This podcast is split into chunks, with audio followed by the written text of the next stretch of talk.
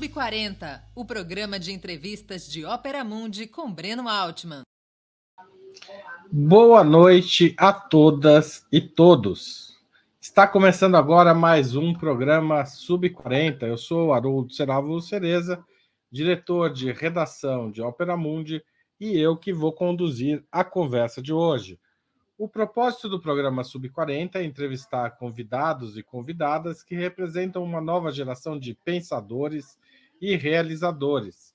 Pessoas de até 40 anos, às vezes um pouquinho mais, muitas vezes muito menos, que são referências no mundo do trabalho, da cultura, do esporte, das leis, da comunicação e da política. Hoje, a entrevistada é a jornalista Tamires Volcian Jornalista, como eu disse, ela nasceu em Catanduva, no interior de São Paulo, e atualmente faz doutorado em literatura brasileira na Universidade de São Paulo, estudando a difusão da obra do escritor Milton Atum na França. Mas o assunto de hoje, no entanto, não é esse. É a vida dos acampamentos e assentamentos do movimento Sem Terra, contada a partir da experiência de mulheres que construíram essa história.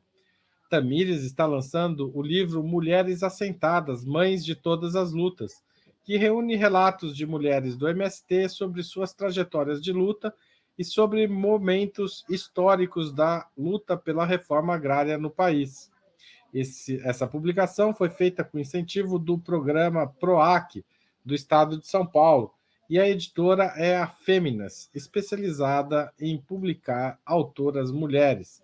Tamires escreveu também As Pessoas que Matamos ao Longo da Vida, publicado pela editora Reformatória, e que reúne 44 crônicas suas, e Solidões Compartilhadas, Pequenas Histórias para Incentivar Mulheres a Conquistar o Mundo, publicada pela editora Lira das Artes em 2020.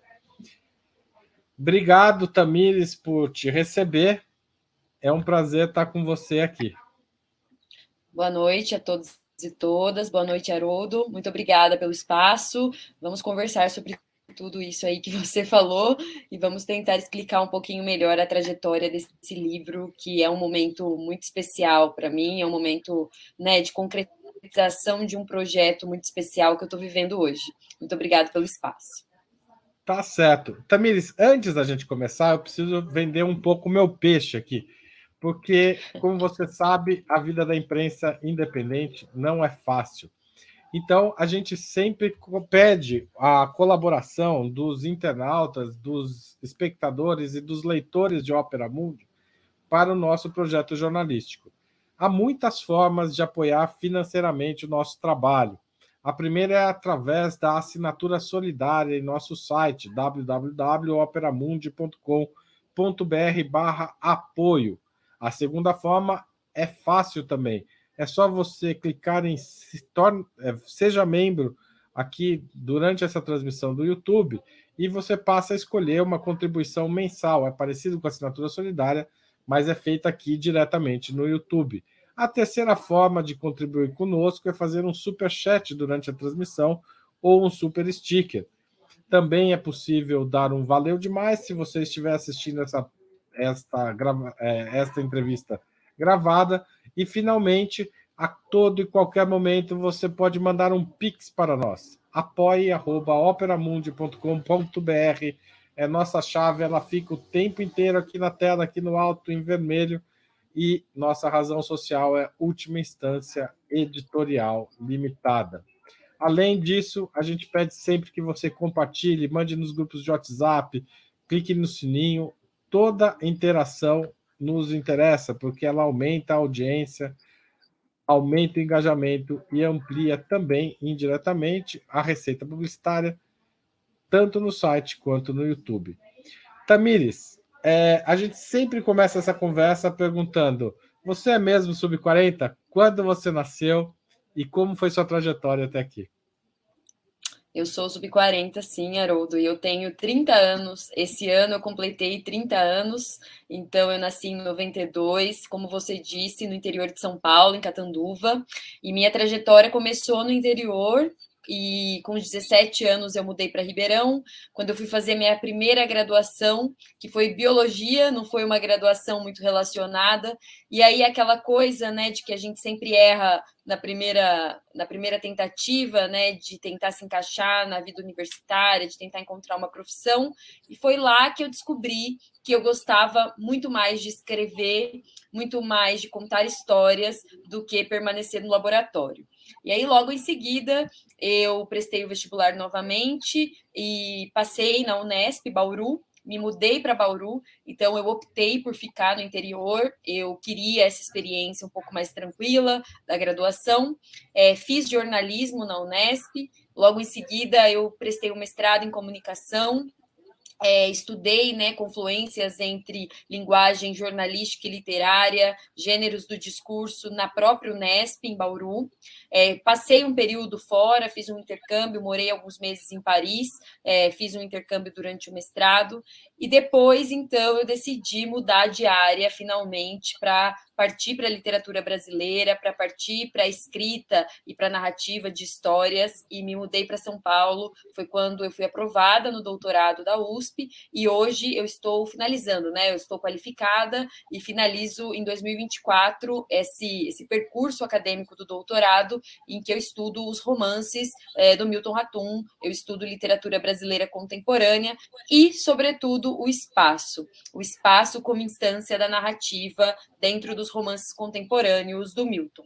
E aí, esse gancho do espaço é muito importante para eu falar sobre a minha trajetória na literatura, que sempre foi paralela às questões é, acadêmicas, às questões do mercado de trabalho, a minha atuação como jornalista, ela sempre aconteceu paralelamente porque eu sempre gostei muito de escrever e sempre fui tentando me encontrar no mundo da escrita. Então, é sempre muito genérico quando a gente diz, ah, eu faço jornalismo porque eu gosto de escrever, mas eu demorei para entender a motivação da comunicação social para que eu escrevesse dentro desse contexto. Então, hoje, eu acho que com esse livro que nós vamos conversar aqui, que é o Mulheres Assentadas, eu consegui me encontrar dentro dessa trajetória literária, e não só acadêmica, mas também de produção literária que é usar a ferramenta da literatura, da escrita, da escrita literária como transformadora social e como amplificadora de vozes.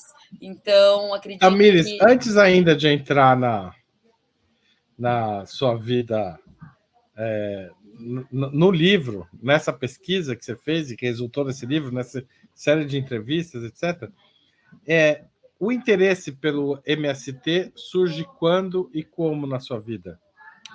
Na verdade, esse interesse ele não surge especificamente pelo MST, ele surge pelas comunidades assentadas. É, começa em 2018, quando eu comecei o trabalho de campo propriamente dito desse livro. Então, é um trabalho de campo um pouco extenso. É, em 2018, eu fui aprovada em um edital, é, um edital sócio-eco-literário, que permitiu que eu fizesse a rota do caminho do sertão, né? O edital se chama O Caminho do Sertão, e eu fiz a rota de Sagarana ao Parque Grande Sertão Veredas, todos os cenários do livro do Guimarães Rosa, Grande Sertão Veredas, a pé e acampando em comunidades é, assentadas, em comunidades quilombolas e conhecendo melhor essa realidade. Então, esse livro ele sempre foi muito importante para mim, porque além de ser uma inspiração para eu enxergar a literatura como um refúgio, para eu enxergar a literatura com potencialidades muito além do apenas eh, da leitura, né, das palavras, mas como uma construção de mundo minha a partir das palavras do outro, e nesse caso do Guimarães, eu me inscrevi nesse edital porque eu gostaria de conhecer ali no norte de Minas Gerais, naquele sertão, todos os cenários narrados, né, nessa história de Riobaldo, de Adorim. E neste percurso eu entrei em contato Sagarana hoje é uma vila, mas Sagarana ela foi um assentamento do INCRA, né, inicialmente, e foi um dos primeiros assentamentos é, formalizados pelo INCRA quando começamos, né, todo esse percurso da reforma agrária e todo esse percurso institucionalizado da redistribuição de terras, que ainda hoje é falho, mas que é garantido constitucionalmente. Mas Sagarana tinha uma força muito grande na luta pela terra na luta pela, pela conquista destes territórios, e foi quando eu comecei a entrar em contato com essas famílias assentadas e quilombolas. A partir dali, aí eu comecei a me inteirar cada vez mais, sobretudo no espaço do estado de São Paulo, para conhecer melhor essa realidade e percebi que aquilo que eu não sabia, porque estava fora da minha bolha, muitas outras pessoas também poderiam não saber. E que era importante escrever pela perspectiva da mulher é, contar essas histórias a quem não participa dessa realidade. Então foi a literatura que te levou para a reforma agrária. Sim, foi, foi a literatura que me levou para muita coisa, inclusive para a reforma agrária. Legal. E só para completar essa conversa inicial, como é a sua família? Você tem irmãos? Como tem militantes na família? Ou tem pessoas dedicadas à literatura? Como é a sua relação com o resto da família? Eu costumo dizer que eu fui bastante privilegiada nessa questão de literatura, porque os meus pais são professores de literatura, ambos fizeram letras e ambos é, são professores do ensino público, da rede pública. Então, o meu pai ele atua no ensino superior, é, no ensino médio, na, na rede estadual, e minha mãe atua na rede municipal lá de Catanduva e atua com educação inclusiva com a rede municipal dentro da educação infantil. Então, eles fizeram letras, então, obviamente que desde pequena, desde criança, eu, tive, eu sempre tive um contato muito próximo com os livros e sempre tive a oportunidade e o acesso facilitado a essas obras e cresci em meio a isso tudo. A minha mãe, ela milita muito pela educação inclusiva e, inclusive, mesmo após a aposentadoria, ela segue tentando fazer com que isso é, se concretize cada vez mais no município. Então, acredito que a educação e a literatura sempre estiveram muito presentes. E eu tenho uma tia também, a irmã da minha mãe, muito querida, que é praticamente a minha mãe, o nome dela é Neide, e ela é também uma grande militante por justiça social, também é professora, ela é geógrafa, historiadora e atuou né, com é, na sala de aula, e esse foi o último ano dela, ela está com 76 anos, e por mais de 50 anos ela atuou na sala de aula. Então, eu acho que a militância na educação foi sempre muito forte dentro da minha casa. E a militância na educação, ela é muito clara na justiça social, né, na luta pela justiça social, porque a educação, ela é um caminho para que haja, né, maior igualdade, maior equidade entre todos e todas. E acredito que tenha esse percurso. Eu tenho um irmão, ele é bem mais novo que eu, ele se chama Guilherme e ele tem uma outra pegada, né, uma nova geração, uma outra uma nova pegada, você falou, né, da geração do sub-40, que vem né, com outro fôlego, e eles também vêm com outro fôlego, com uma, uma militância muito mais tecnológica, uma militância muito diferente da minha, mas que ainda assim aqui em casa sempre percorreu as ideias, nós sempre percorremos pelas ideias da justiça social, inicialmente por meio da educação, e depois eu pude perceber que existiam também outras vias e que talvez a comunicação, a literatura, enfim, né, é, pudessem servir também a essa finalidade. E como você disse, a literatura me levou à reforma agrária. E hoje é, eu acredito que, assim como a educação, a reforma agrária também é a base para a gente construir essa sociedade, sociedade muito mais igualitária, né, sem esse abismo social em que alguns têm lugar para existir e outros não. E aí eu não estou nem dizendo de forma digna, eu estou dizendo existir mesmo, de viver e ocupar e se desenvolver enquanto ser humano num determinado território. Então, acredito que tenha esse gancho, mas a minha família é toda da educação, é, todo mundo milita muito pela educação pública. É, eu, né, basicamente só estudei em instituições públicas de ensino, no ensino superior, então, acredito que todos nós aqui é, sejamos muito adeptos a essa defesa, sobretudo da universidade pública, para que muitos outros tenham oportunidades de ter a experiência que eu tive e de crescer como eu cresci, é, enfim, né, que talvez não fosse possível se não houvesse essa, essa via no Brasil. Tamires, é, o seu livro é centrado, centrado, centrado em mulheres assentadas. É difícil fazer essa frase, né? Eu acabei me enrolando aqui. Virou um trava-língua sem querer.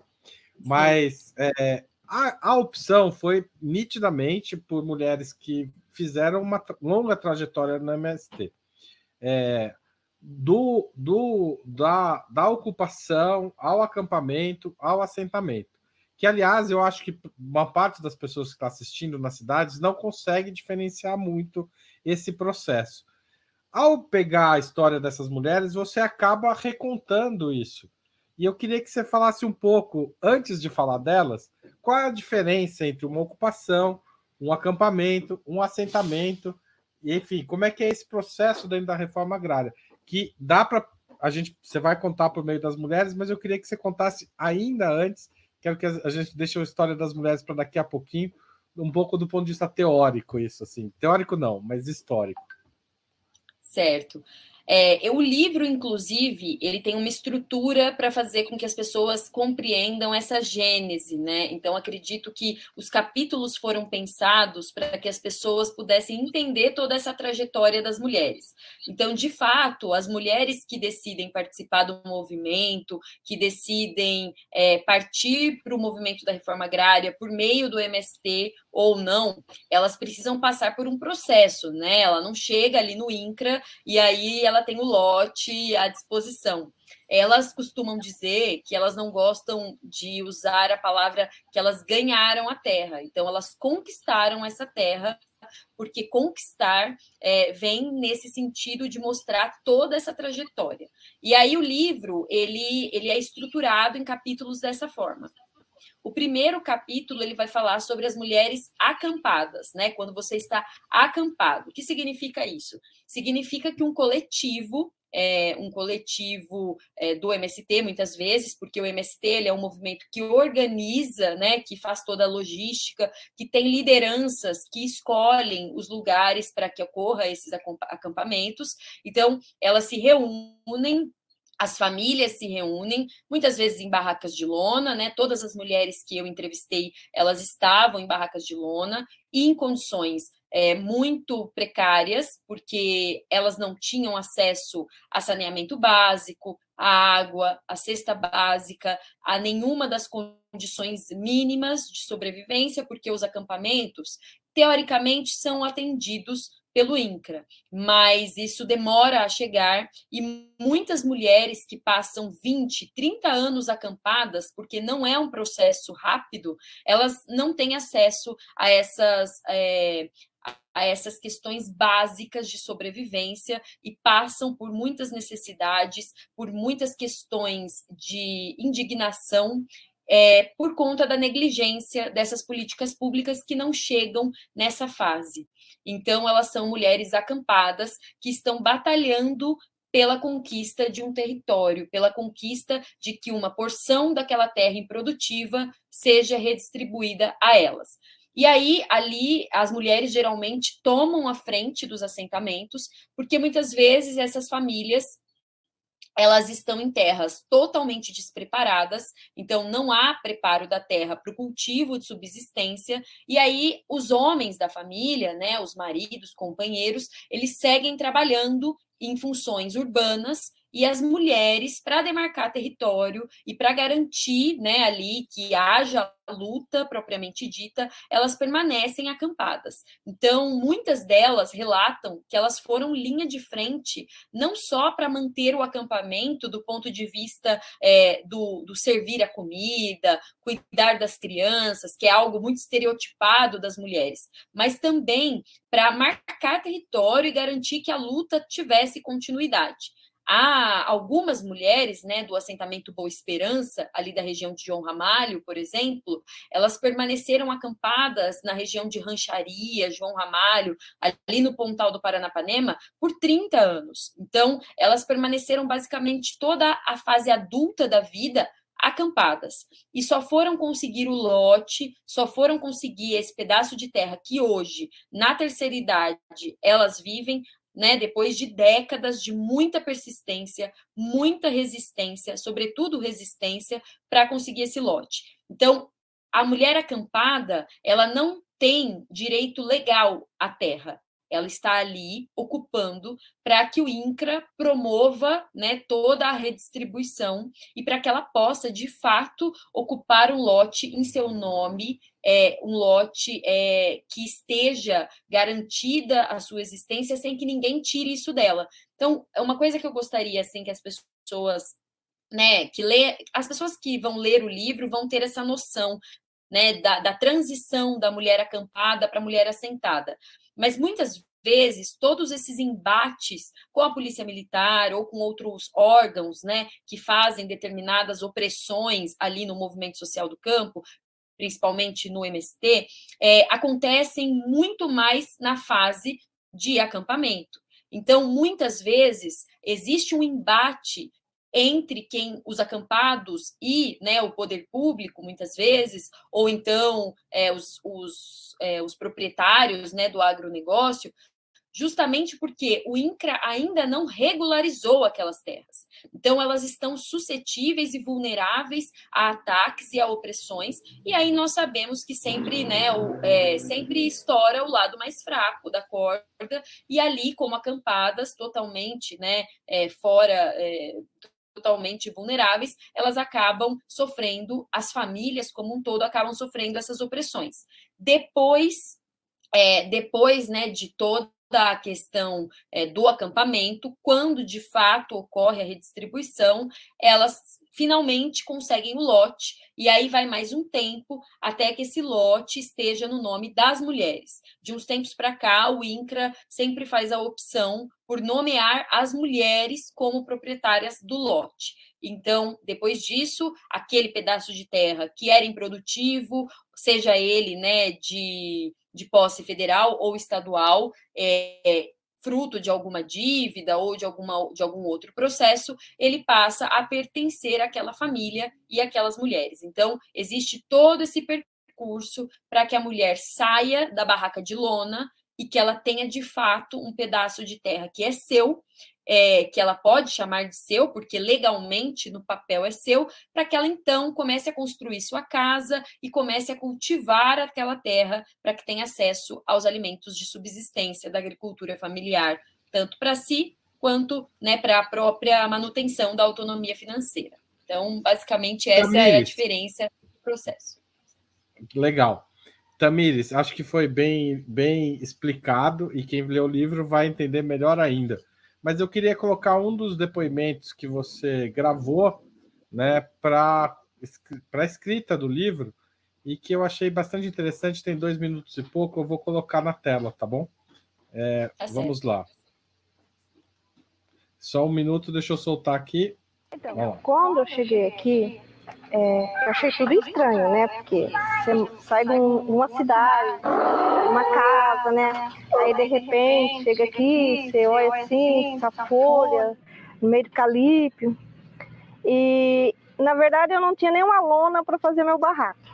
Aí depois foi que nós fizemos um barraquinho, nós dormir e tal. E aí eu engravidei. engravidei dessa minha menina que tem 13 anos. Aí eu falei pro meu marido, e agora? Bago uma lona, sem serviço, eu grávida. Quantas filhas você já tinha? Na época, eu tinha três. É, não, tinha quatro, cinco com essa última, né? Era a sua quinta gravidez? Era minha quinta gravidez. Fui fazer meu pré-natal lá em, em, Bauru. Eu cheguei a fazer é, a ultrassom dela quando tinha sete meses. Fui a pé daqui Primeira em Bauru. ultrassom?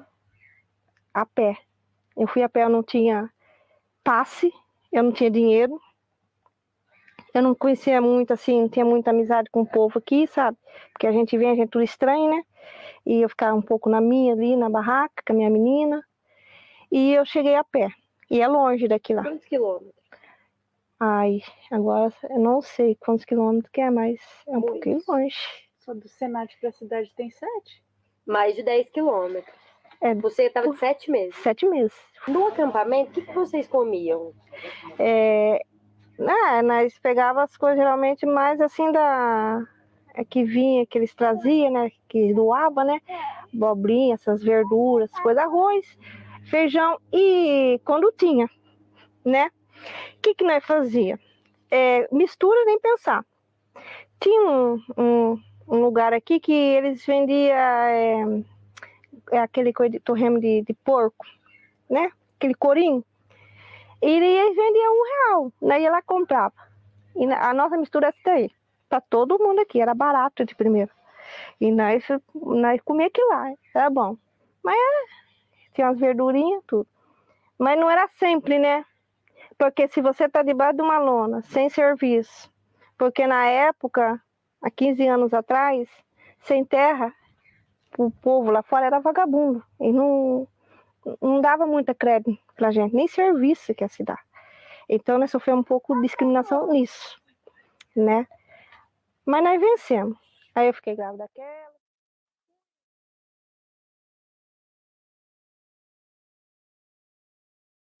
Tá certo. Então, Tamires, quem é essa entrevistada? E onde ela está para ir até Bauru a pé fazer o pré-natal sem nenhuma assistência do poder público? É, essa entrevistada é a Cleonice Carrasque, ela tem 43 anos e ela mora no assentamento Horto de Aimorés, que fica ali na região de Pederneiras, ali na região de Bauru, mas de fato ela teria que andar mais de 10 quilômetros para chegar até o hospital público mais próximo e fazer o pré-natal. E a Cleonice, ela passou por muitas questões, né? Porque ali no vídeo não, não, não mostra essa parte da história, mas quando ela teve o filho, né, a última filha, a Lorena, no Hospital Estadual de Bauru, ela não tinha como voltar ao, ao assentamento, ao acampamento, né? Naquela época ela ainda era uma mulher acampada e ela não tinha como voltar ao acampamento. E ela só voltou porque ela precisava receber alta e uma das enfermeiras da equipe deu um passe para ela de ônibus. Então ela voltou de ônibus até um trecho que era até onde o ônibus, o transporte público chegava, e depois disso ela também foi a pé, logo depois de parir, com recém-nascido em mãos, e quem é que pega um ônibus, né, para sair do hospital e, enfim, com recém-nascido, totalmente vulnerável. Então, são situações muito duras, situações que, quando elas contam, ficam parecendo situações banais, mas que na verdade são absurdos de negligências do poder público, porque como é que essa população acampada, né, que ela não tem um lugar de existir, ela não recebe é, acesso à saúde, acesso à educação, acesso ao saneamento básico, questões que são garantidas garantidas constitucionalmente a todos e todos, a todos os cidadãos do Brasil. Então, acredito que é, não é porque ela não tem um papel com o nome dela assinado que ela não é um ser humano que tenha o direito de ser mãe de forma digna, ser mulher de forma digna e ser e existir de forma digna, né? Evoluir, crescer e fazer tudo o que ela tem direito. Então, acredito que não é por conta é, de uma falta de uma assinatura que o poder público poderia negligenciar neste grau essas mulheres que estão lutando pela própria terra. O Tamires, a Cleonice é uma das mais jovens que você entrevistou, né? A Sim. maior parte das mulheres estão, ah, são bem mais velhas do que a, a Cleonice.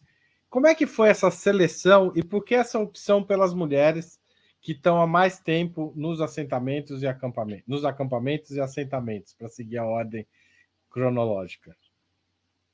Certo. Na verdade, é, as mulheres, eu entrei em contato com as líderes das cooperativas, porque o eixo desse livro, né, a coluna vertebral do livro, é a questão de como as cooperativas lideradas por mulheres, como as cooperativas agrárias lideradas por essas mulheres é, forneceram autonomia financeira por meio da agricultura familiar e permitiram que essas mulheres quebrassem ciclos de abuso, quebrassem questões envolvendo o machismo estrutural, envolvendo os estereótipos da presença feminina no campo. Então, basicamente, é, a ideia era conversar com as líderes das cooperativas que hoje existem e funcionam graças a estas mulheres e pedir que elas indicassem algumas mulheres que fizeram história junto a elas e que conseguiram né, manter é, esse funcionamento, é, fazer com que elas se tornassem empreendedoras. Né? Hoje elas têm um CNPJ, elas comercializam, elas podem fazer parcerias, licitações, porque tudo ficou muito organizado graças às cooperativas. Então, as líderes dessas cooperativas, que são né, na, é, no assentamento Horto de Aimorés, era na época, agora ela não está mais como líder, mas na época era Rosália, que indicou as mulheres que participaram junto com ela e com a Dona Maria que é uma personagem muito é, importante para discutir o envelhecer no campo, a terceira idade no campo, como que elas organizaram a cooperativa COP Mulheres no Horto de Aimorés, e aí ela me fez algumas sugestões, e ali no Horto, por ter a proximidade com Bauru, eu consegui ter uma relação de anos, né? Indo lá, participando, é, entrevistando, participando de almoços, de reuniões. Então, acredito que ali foi um contato bem próximo. É, no assentamento Zumbi dos Palmares, é a líder é a Maria Cecília Barbosa, que é bastante atuante na luta do MST e que participa participa não só da cooperativa, mas tem o seu próprio café, né, o Café da Cecília, que é bastante famoso ali para quem consome os, os, produtos do MST, e ela indicou as mulheres que estiveram com ela na luta, porque o assentamento Zumbi dos Palmares é o maior que eu entrevistei e que é o mais antigo na luta ali, que está ligado diretamente ao MST. E por fim, isso, essa é a Maria Cecília Barbosa e o seu café. E ela é a líder, ela é uma, uma mulher na terceira idade que ainda lidera tanto a cooperativa quanto a luta do Zumbi dos Palmares. E por fim, eu conversei com a Diva de Oliveira, que é a, é, que é a, é a, é a líder da cooperativa Cop, é, que é a cooperativa. Não, Cop, minto. Copcat é a cooperativa do Zumbi dos Palmares. É, a cooperativa do Boa Esperança é a Coab, é uma cooperativa agroecológica, então o Boa Esperança tem ali uma relação muito próxima com a Unesp de Assis. Eles desenvolvem trabalhos de agroecologia, né? E aí conseguem né, essas hortas e essa produção orgânica incrível. E a Diva é a, a Diva é essa essa próxima. Essa é a Diva e ela é a líder, né, da Coab e que também trouxe outras mulheres que participaram. Então a seleção, ela partiu das próprias líderes que me apontaram quais eram as mulheres que estiveram com elas na luta para que chegassem nesse ponto, para que tivessem a cooperativa estruturada. E a questão de gênero, né, do recorte de gênero, eu acho que surgiu por uma questão é, muito anterior, que é a questão da, do meu segundo livro, né, que eu já começo a dialogar é, com o público feminino, mas não necessariamente escrevendo para mulheres. Eu digo que a literatura ela existe para ser lida por mulheres e homens, não existe uma literatura para ser lida exclusivamente por mulheres ou exclusivamente por homens, mas que trazem uma perspectiva de mundo a partir da perspectiva da mulher. Eu acho que essa é a minha questão. Acredito que eu fiquei muito incomodada ao longo da história de formação acadêmica em estar sempre muito ligada a perspectivas masculinas, a teorias, conceituações, reflexões, muitas vezes advindas somente do ponto de vista masculino. E aí eu acredito que fazer um recorte de gênero é ocupar o espaço de também mostrar o mundo por meio das expressões artísticas a partir de como a mulher vivencia e enxerga essa realidade. Então, basicamente. Aliás, Tamires, o, o MST é, tem, é, digamos, aprof se aprofundado nesses recortes também. É, o MST surge essencialmente é, com um, um, um, pé muito forte no Rio Grande do Sul, Santa Catarina e Paraná, em famílias de imigrantes com forte, digamos, é, presença masculina, né? O, o, o, primeiro momento do MST. Hoje o MST é um movimento que abraça a questão racial, acho que boa parte por conta também da expansão e da organização por todo o país, né, de outros movimentos de reforma agrária pelo país que se aproximaram do MST e também a, a expansão do próprio MST pelo país, as questões de raça e gênero hoje são centrais no debate interno do MST. Como é que é esse? Você tem algum diálogo com o movimento que não seja por meio dos assentamentos? Ou é, e como é essa questão dentro do MST para você hoje? É, na, no último final de semana aconteceu o Festival da Reforma Agrária, e aí eu participei da programação, e aí a, a, a orelha do meu livro foi escrita pela Ana Chan, que é uma militante muito atuante no MST. Então a gente teve esse contato, ela me apresentou essa perspectiva, porque de fato eu assumo né, a minha ignorância do ponto de vista, eu sou uma mulher branca, da cidade, que faz um doutorado, que está numa né, numa outra realidade e que eu precisaria dialogar muito é, com pessoas para entender melhor como é que se estruturava essa luta. E a Ana, ela foi muito importante nesse processo, porque ela me ofereceu espaço ali na, no Festival da Reforma Agrária, e eu tive a, a, oportunidade, o privilégio de participar da programação, lançar o livro lá, fazer uma roda, porque o festival reuniu mulheres assentadas e mulheres agricultoras pequenas produtoras de todo o Brasil. Então, aí eu tive uma perspectiva muito mais ampla. Então, na, na roda, apresentando o livro, tinham mulheres do Rio Grande do Sul, do Paraná, de Minas Gerais, do Nordeste, né, da Bahia, enfim, mulheres do Brasil todo dialogando comigo e me dizendo: olha, isso aqui faz sentido só em São Paulo. Na minha realidade, é de uma outra forma. Olha, na verdade, a luta já vem considerando essas questões do machismo estrutural há muito tempo. Não é só por meio da agricultura familiar que a gente vai conseguir essa autonomia financeira.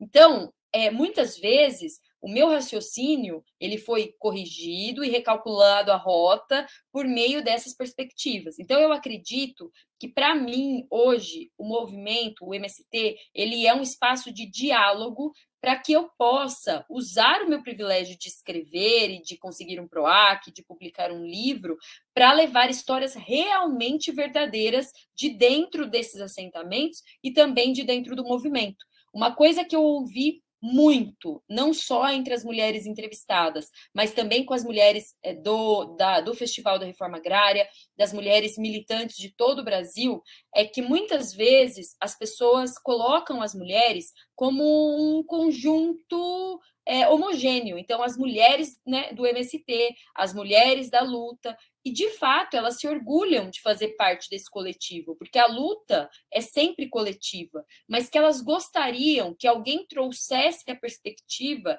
de que a trajetória de cada uma delas é muito singular, de que elas carregam singularidades muito grandes.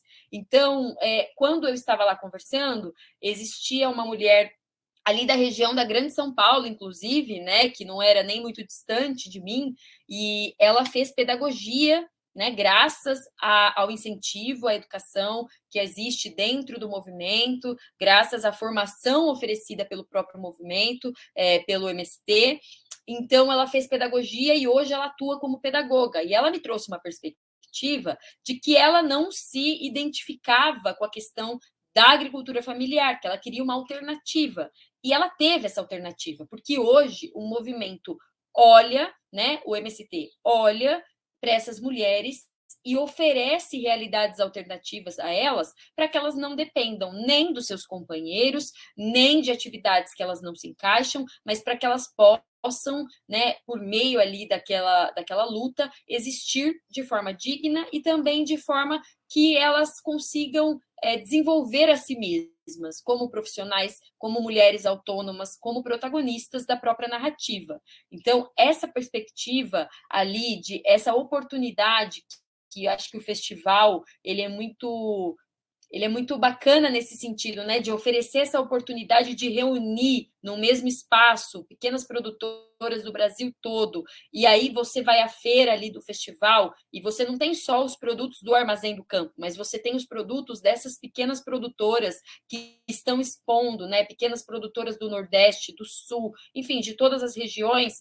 Aí você consegue ter uma noção da amplitude dessa luta, né, que ela está em todos os cantos do Brasil, e você consegue ter noção das singularidades e particularidades da luta também, porque em cada região, em cada assentamento, cada mulher, né, quando a gente vai afunilando cada vez mais, traz consigo questões muito particulares e traz consigo é, é, problemáticas, reflexões e demandas também muito singulares. Então, foi esse foi o contato. Eu acho que o meu contato com o movimento hoje é muito mais de diálogo, de aprendizado e de escutativa para conseguir entender melhor essa realidade e transformar isso né, numa escrita jornalística, registrar e contar essas histórias do que de fato qualquer outra coisa. Então, eu estou aprendendo com o movimento. Uma curiosidade, você fez essas entrevistas de quando a quando? Eu comecei em 2018, né, lá com, no Horto de Aimorés, porque eu tinha uma parceria com a Incop, que é um projeto da Unesp, que é um projeto de incubadoras de cooperativas, de pequenos negócios, pequenos produtores. Então, a Incop, ela fornecia todo toda a infraestrutura, todo o conhecimento, oficinas necessários para que as mulheres é, se capacitassem para ter uma cooperativa. Então, isso sempre foi muito legal, né? Elas tiveram acesso a, a questões tanto teóricas quanto práticas para criar a COP Mulheres e colocar isso para funcionar, é, fazer parcerias né, com o SEASA, enfim, vender em Bauru sem aquele preconceito que muitas vezes faziam com que as pessoas não comprassem os seus produtos. Então, eu tive esse contato em 2018, logo depois que eu voltei do Caminho do Sertão, e aí eu tive contato com alguns assentamentos, e aí o trabalho de campo, propriamente dito, é, para escrita do livro mesmo, ele aconteceu no ano passado, é, não, neste ano, 2022, eu já estou em 2023. Aconteceu em 2022, no começo Todo mundo semestre. está ansioso por 2023. Ninguém aguenta é, mais 2022. Não, ninguém aguenta e eu estou ansiosa mesmo para começar o novo ciclo. E aí é, foi feito o PROAC, ele foi aprovado é, no final de 2021, e aí eu recebi a verba em janeiro desse ano, e a partir de quando eu recebi a verba para realizar o trabalho de campo, durante o primeiro semestre eu fiz esse trabalho de campo, fui aos assentamentos, fiz as entrevistas, é, estava acompanhada da fotógrafa, então a gente fez todos esses registros para que pudéssemos ter ali não só o áudio gravado, mas também que essas mulheres pudessem falar. Então, foi logo depois da aprovação do PROAC, no primeiro semestre de 2022, que eu tive a oportunidade de estruturar, de fato, um trabalho de campo é, com uma verba destinada a isso.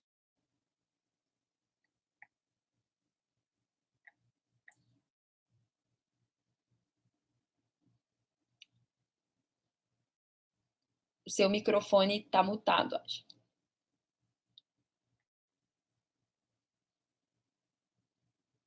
Ai, ai, tu tem uma live que escapa desse momento, né? Mas o, eu, eu vou colocar na tela um pouco o site do livro, porque eu acho o site está bem bacana e eu acho que é um jeito das pessoas terem uma primeira aproximação com ele. É, o endereço é, apareceu agora o, o pop-up para as pessoas se inscreverem mas o endereço é www.mulheresassentadas.com.br. Então, quem estiver assistindo, www.mulheresassentadas.com.br. E o site tem muito material bacana. Aqui tem algumas das entrevistadas. É... se você entrar, tem mais. Ó, vou entrar aqui as mulheres assentadas, Aparecida da Conceição da Cruz, Cleonice, que a gente viu um trecho de depoimento, a Cleusa, Cristiane, Diva Souza, Edna. Todas Como as entrevistadas foi? estão, estão aí, na verdade. Todas têm a ficha para que vocês conheçam. Deixa eu passar mais aqui. Aqui eu parei para. Olha lá, tem todo o rostinho, todas elas estão aqui. E eu estava pulando um pouco para ganhar tempo, mas é. Desculpa. É, Tamires, como foi acompanhar essas assentadas neste ano de 2022, em que as coisas foram tão difíceis, a, a polarização entre esquerda e direita, a questão do MST muitas vezes colocado como pela direita como terrorista, subversivo, essas coisas, essas bobagens que circulam tanto por aí. Como é que era ver isso para essas mulheres? Esse era um momento, na verdade, não só 2022, mas dos últimos quatro anos, que foi justamente o período em que eu estive envolvida com os assentamentos, foi um período de muita, muito caos, né, em que elas não conseguiam enxergar é, o que fazer e uma perspectiva muito otimista para o futuro. Primeiro, porque logo que o Bolsonaro assumiu o governo em 2018, é, em 2019, né, ele ele acabou com as políticas públicas voltadas para o incentivo à agricultura familiar. Então, existiam é, dois programas que garantiam a, o sustento dessas famílias. O primeiro deles era o PNAE, que era o Programa Nacional de Alimentação Orgânica nas escolas municipais. E aí as mulheres das cooperativas, elas tinham um contrato em que elas forneciam alimentos orgânicos para as escolas municipais e esse programa foi cortado, então elas não tinham mais essa oportunidade. E um segundo programa era no mesmo molde, mas que elas ofereciam alimentos orgânicos para as penitenciárias. Então, as penitenciárias públicas, elas eram, é, elas recebiam a produção da agricultura familiar orgânica para é, fazer as refeições, né? Então, esses dois programas que garantiam a comercialização desses produtos e que garantiam o sustento dessas mulheres, que hoje correspondem a 80%, a produ as mulheres produzem 80% dos alimentos orgânicos vindos da agricultura familiar. Então, elas são maioria, não tem como, né? Estatisticamente é uma maioria, e elas tinham essa segurança, essa segurança de comercializar os seus produtos, essa segurança de, é, é, de garantir o sustento da família por meio das cooperativas, graças a programas é, do poder público que garantiam essa comercialização.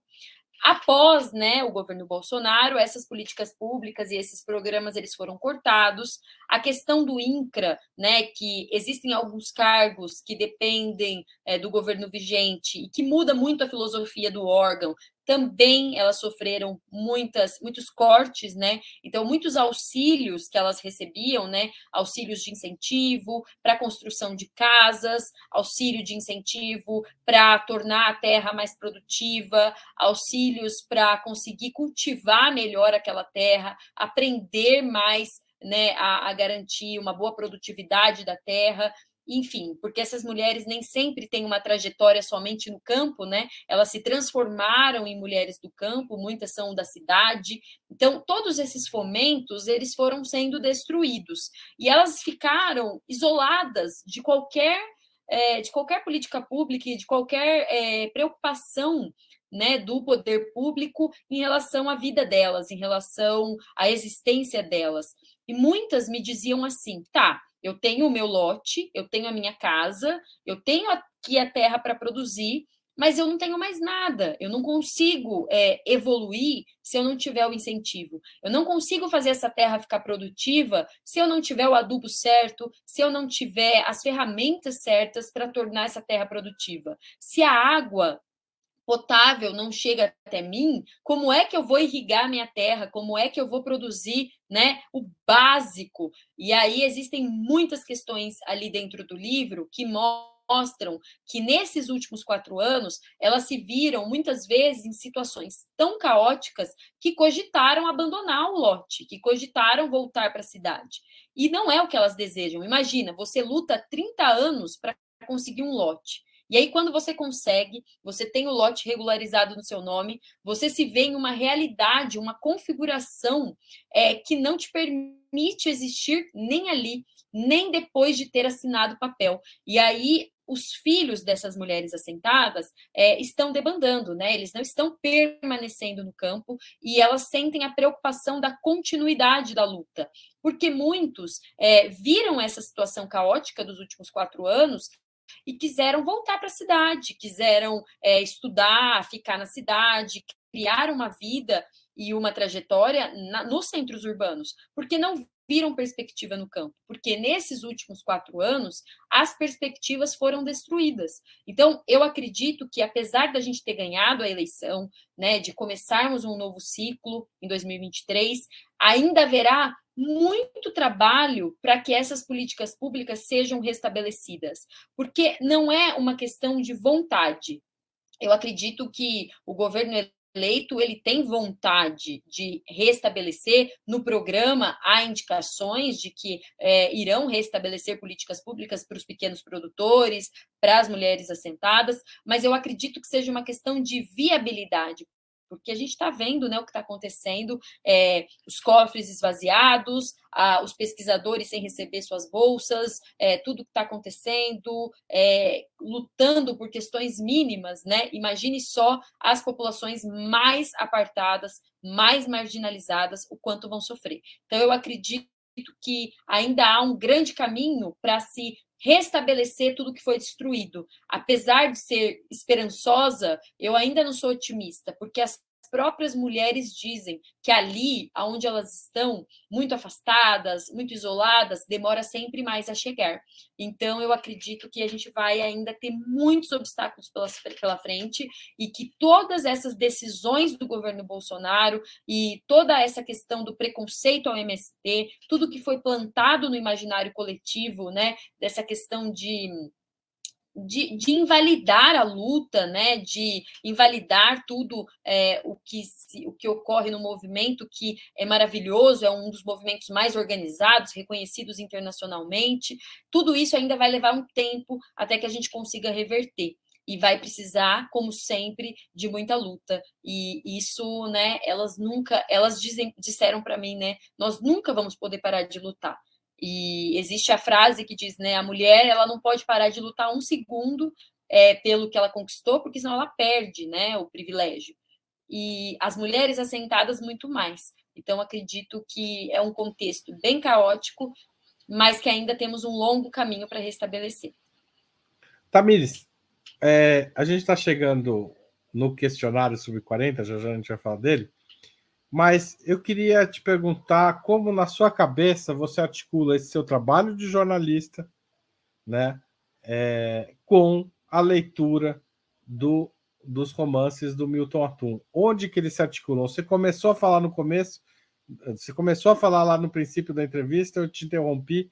Queria te dar a chance de terminar essa essa essa ligação que, aliás, essa conversa começou com você citando o Grande Sertão Veredas. Então vamos agora para Dois Irmãos, diálogo. É, como é que é? é Relato de um certo Oriente. Relato de um certo Oriente e outras obras aí do Milton. É, é, acho que o ponto-chave, né, tanto entre a minha pesquisa quanto entre o meu interesse com os assentamentos, é a questão do espaço. Eu estudo o espaço e eu estudo as dinâmicas espaciais dentro dos romances do Ratum. Então, quando eu comecei a ter essa ideia e comecei a enxergar, né, que a minha pesquisa ela ia caminhar para uma topoanálise literária, né, para estudar os macro e os micro espaços dos romances, eu comecei a perceber que eu tinha uma ligação muito grande com essa questão da distribuição espacial e geográfica tanto dos sujeitos quanto dos coletivos. E aí é, eu tive muito essa, esse cuidado no livro, né, de trazer alguns aspectos da minha pesquisa do doutorado que mostram que a descrição espacial muitas vezes influencia na significância que nós damos, nas camadas de significado que nós atingimos de uma leitura. Então, eu acredito que esse é o gancho. Mas no meu doutorado, hoje, é, eu estou estudando basicamente a arquitetura dos espaços e dos afetos na obra do Milton Atum. Então, eu selecionei todos os romances publicados, é, essencialmente os romances, né? Então, são cinco: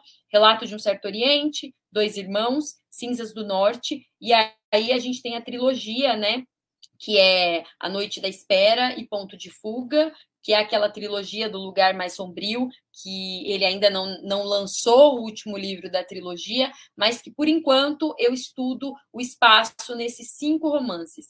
E neste primeiro ciclo, né, ele trata especificamente do espaço da região amazônica, que é ali o berço, né, da onde ele veio, apesar de ser é, descendente de libaneses. Mas estudar a dinâmica espacial da região amazônica, porque quando a gente pega relato de um certo Oriente, dois irmãos e cinzas do norte, existe uma cronologia. Eles podem ser lidos separadamente, eles não têm necessariamente uma relação, mas eles são publicados cronologicamente no ciclo da borracha, né, mostrando como é que aconteceu as transformações espaciais dentro daquele ciclo. Então, relato de um certo Oriente, ele vai narrar uma uma, uma, uma época anterior à década de 60. Dois Irmãos, ele já está começando a entrar né, na década de 60, 50, e Cinzas do Norte, propriamente dito, ele está no período militar, na década de 60 e 70. Então, acredito que essas transformações históricas impactam diretamente nas transformações espaciais. E aí, quando a gente começa a perceber que a cidade ela também é um organismo vivo e o campo também é um organismo vivo que vai se transformando conforme os contextos, conforme é, os contextos históricos vão né, modificando, conforme vão se criando novos cenários, tanto econômicos, culturais, sociais, históricos também. É, isso veio é, me trouxe uma perspectiva diferente para a escrita porque eu percebi que, de fato, não dá para falar do assentamento sem contextualizar esse assentamento geograficamente, historicamente e, sobretudo, é, dentro da vida dessas mulheres. Então, o ponto, né? Acho que o ponto de encontro é, de fato, essa questão espacial, da dinâmica espacial, e eu acredito muito é, nessa confluência entre história e transformação espacial, que resvala e que reflete diretamente a forma como nós, enquanto sociedade, nos organizamos, seja para mostrar os abismos que existem entre nós, seja para mostrar o quanto nós evoluímos e o quanto nós temos espaços ainda não é, não permitidos para todos e todas. Então, acredito que essa restrição espacial também é um ponto para ser discutido, né? E aí eu sempre trago o exemplo né? Eu, eu trouxe um exemplo porque esses dias eu tive um contato com uma obra de um fotógrafo que trouxe a questão do piscinão de Ramos, né? Por que, que existe o piscinão de Ramos? Porque a praia de Ipanema, a praia, ela não é um direito de todos. Né? Então, para apartar a sociedade, existem alguns espaços que não são é, direito de todos e todas. E isso acontece na obra do Milton e isso acontece na vida real, na vida das mulheres assentadas. Então, acho que o espaço narrativo é um grande eixo entre esses dois, essas duas atuações minhas. Muito legal. É, Tamires, vamos para o Sub-40, o questionário Sub-40. Vamos lá? Vamos lá. Prato imperdível. Eu, eu, disse pasta, porque, né, comi bastante pasta esse ano. Macarrão. Ah, bom. Ainda bem que não foi a de baixo, né? É, Cerveja, é. cachaça ou vinho? Vinho. Tá certo. Esporte favorito? Ler, porque eu não pratico nenhum esporte hoje. Esporte Mata, né? Tinha uma coluna na Caros Amigos, acho que você não chegou a ler, mas tinha uma coluna que chamava Esporte Mata. Olha lá, prefiro ler. Que, que também é um esporte. É um esporte arriscado ler, né? É verdade. Time de futebol. Eu sou palmeirense, mas acho que eu sou palmeirense muito só na, na teoria, porque eu não acompanho futebol, então basicamente Sei, uma palmeirense leve, qualquer coisa vira corintiana. É só esquecer. É, não, não tenho muito, muito, muito apego, não. Passatempo. Acho que ler, escrever, né, fazer palavras cruzadas, eu gosto muito dessa, dessa vertente. E livro inesquecível? Grande Sertão Veredas, com certeza. Bom, acho que você já explicou por quê, né? Um pouco aqui. Sim, com certeza. É, música preferida? Eu citei a música Poema do Ney Mato Grosso, que foi escrita, né, foi composta pelo Cazuza, porque para mim é uma das músicas mais impactantes, assim, devido à história dela e também pela música em si.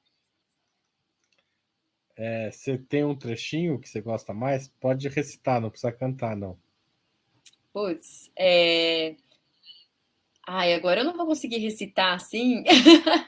Fala, mas, mas, mas, eu vou, mas eu vou citar a, que o Cazuza ele escreveu essa, essa música para a avó paterna dele e que ele não tinha uma relação muito boa e que essa música ele não mostrou para a avó dele. A avó dele em vida ela não viu e é assim depois a mãe dele descobriu e que ele que a avó sempre pedia música e ele falava que não ia escrever porque eles não tinham né, uma boa relação.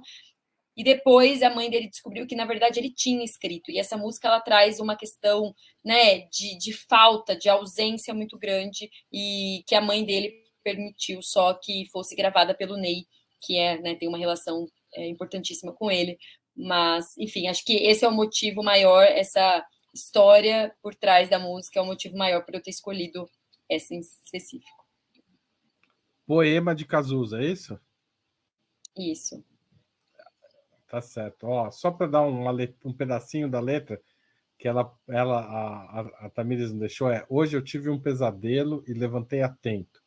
A tempo, eu acordei com medo e procurei no escuro alguém com seu carinho e lembrei de um tempo. Tá certo? Primeira estrofe aí do, da, da música. Então procurem aí, gente, e, e se vocês tiverem, recomendo também. Vamos lá. Filme marcante. Eu citei 21 gramas do Inharito, que é um filme que ele né, já tem 20 anos, mas é um filme que sempre que eu reassisto me traz assim reflexões sobre o quanto o acaso, o destino ou as nossas escolhas né, mudam muito a nossa trajetória. E eu acredito muito nessa questão de escolhas, e o 21 Gramas é um filme que me traz essa, essa perspectiva. Vamos lá. É, pera lá que eu me perdi aqui, que às vezes o apresentador também se perde. É, filme marcante. Não, filme marcante já foi. Ídolo político.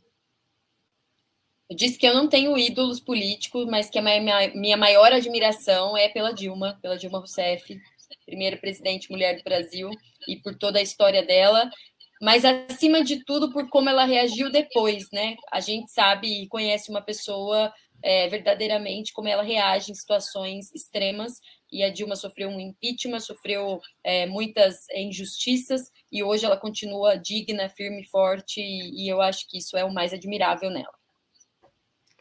A Dilma é, não chorou no dia do impeachment, né?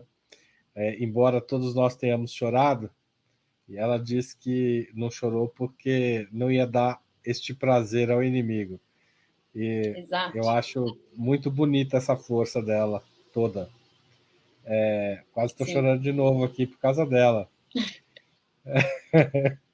É, ela, evento ela... histórico no qual. Ah, pode falar, pode falar, desculpa.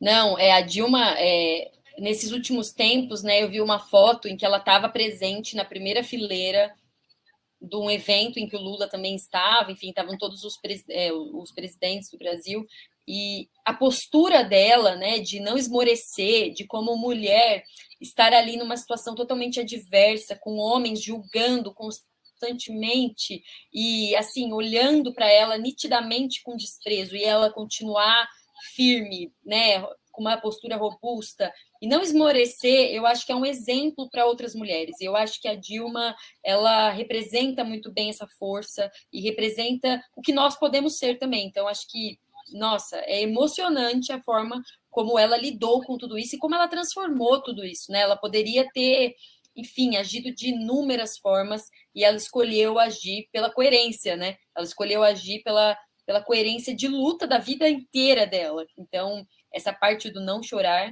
é, faz muito, tem muito significado, não só para ela, mas para todas as mulheres que passam por essas situações adversas com homens. Evento histórico do qual gostaria de ter participado? Eu acho que eu gostaria de ter participado do movimento sufragista, porque acho que a conquista né, do voto para as mulheres foi algo é, que mudou os rumos e permitiu que a gente mudasse a configuração da sociedade de forma efetiva. É, eu acho que as transformações sociais acontecem pela via da política, majoritariamente, e as mulheres participarem disso, podendo votar e se candidatar, é um marco histórico muito importante para tudo que eu estou fazendo hoje, inclusive. Então, acho que eu gostaria de ter participado, se eu tivesse a oportunidade. Tamires, eu preciso te agradecer muito por essa hora de conversa sobre as mulheres assentadas e sobre o seu trabalho como jornalista e pesquisadora. É, agradeço também a quem assistiu, quem compartilhou, quem fez é, Pix, quem fez doações, quem é assinante solidário, porque é, conversas como essa são muito importantes para a gente construir um país melhor. Obrigado por ter vindo e por ter participado de mais um Sub 40. Muito obrigada a todos e todas que assistiram. Muito obrigada, Haroldo. Muito obrigada ao Opera Mundi pelo espaço. Foi um prazer estar aqui. E vocês podem me acompanhar né, nas redes. Eu acho que lá eu compartilho bastante coisa do livro, do site. Se alguém tiver alguma dúvida, eu estou sempre disponível. Então, o meu Instagram é Tevaocean. Vocês podem me mandar mensagens. Acho que é muito importante a gente manter esse diálogo com os leitores. Então, estou lá para a gente continuar, caso alguém queira debater mais algum assunto. Tá certo aí? É isso aí? É isso mesmo. tá. E eu vou. E, e, então é isso. Muito obrigado a todos e todas. E até a próxima semana com mais Sub 40, o último do ano. Depois só em 2023. Tchau, tchau. Valeu. Tchau, tchau. Para assistir novamente esse programa, se inscreva no canal do Opera Mundi no YouTube. Curta e compartilhe nossos vídeos. Deixe seus comentários o jornalismo de Ópera Mundi é mantido com o seu apoio. Faça uma assinatura solidária em www.operamundi.com.br. Com um pequeno valor mensal, você nos ajuda no desenvolvimento de um jornalismo independente e de qualidade. Obrigado pela audiência e até a próxima.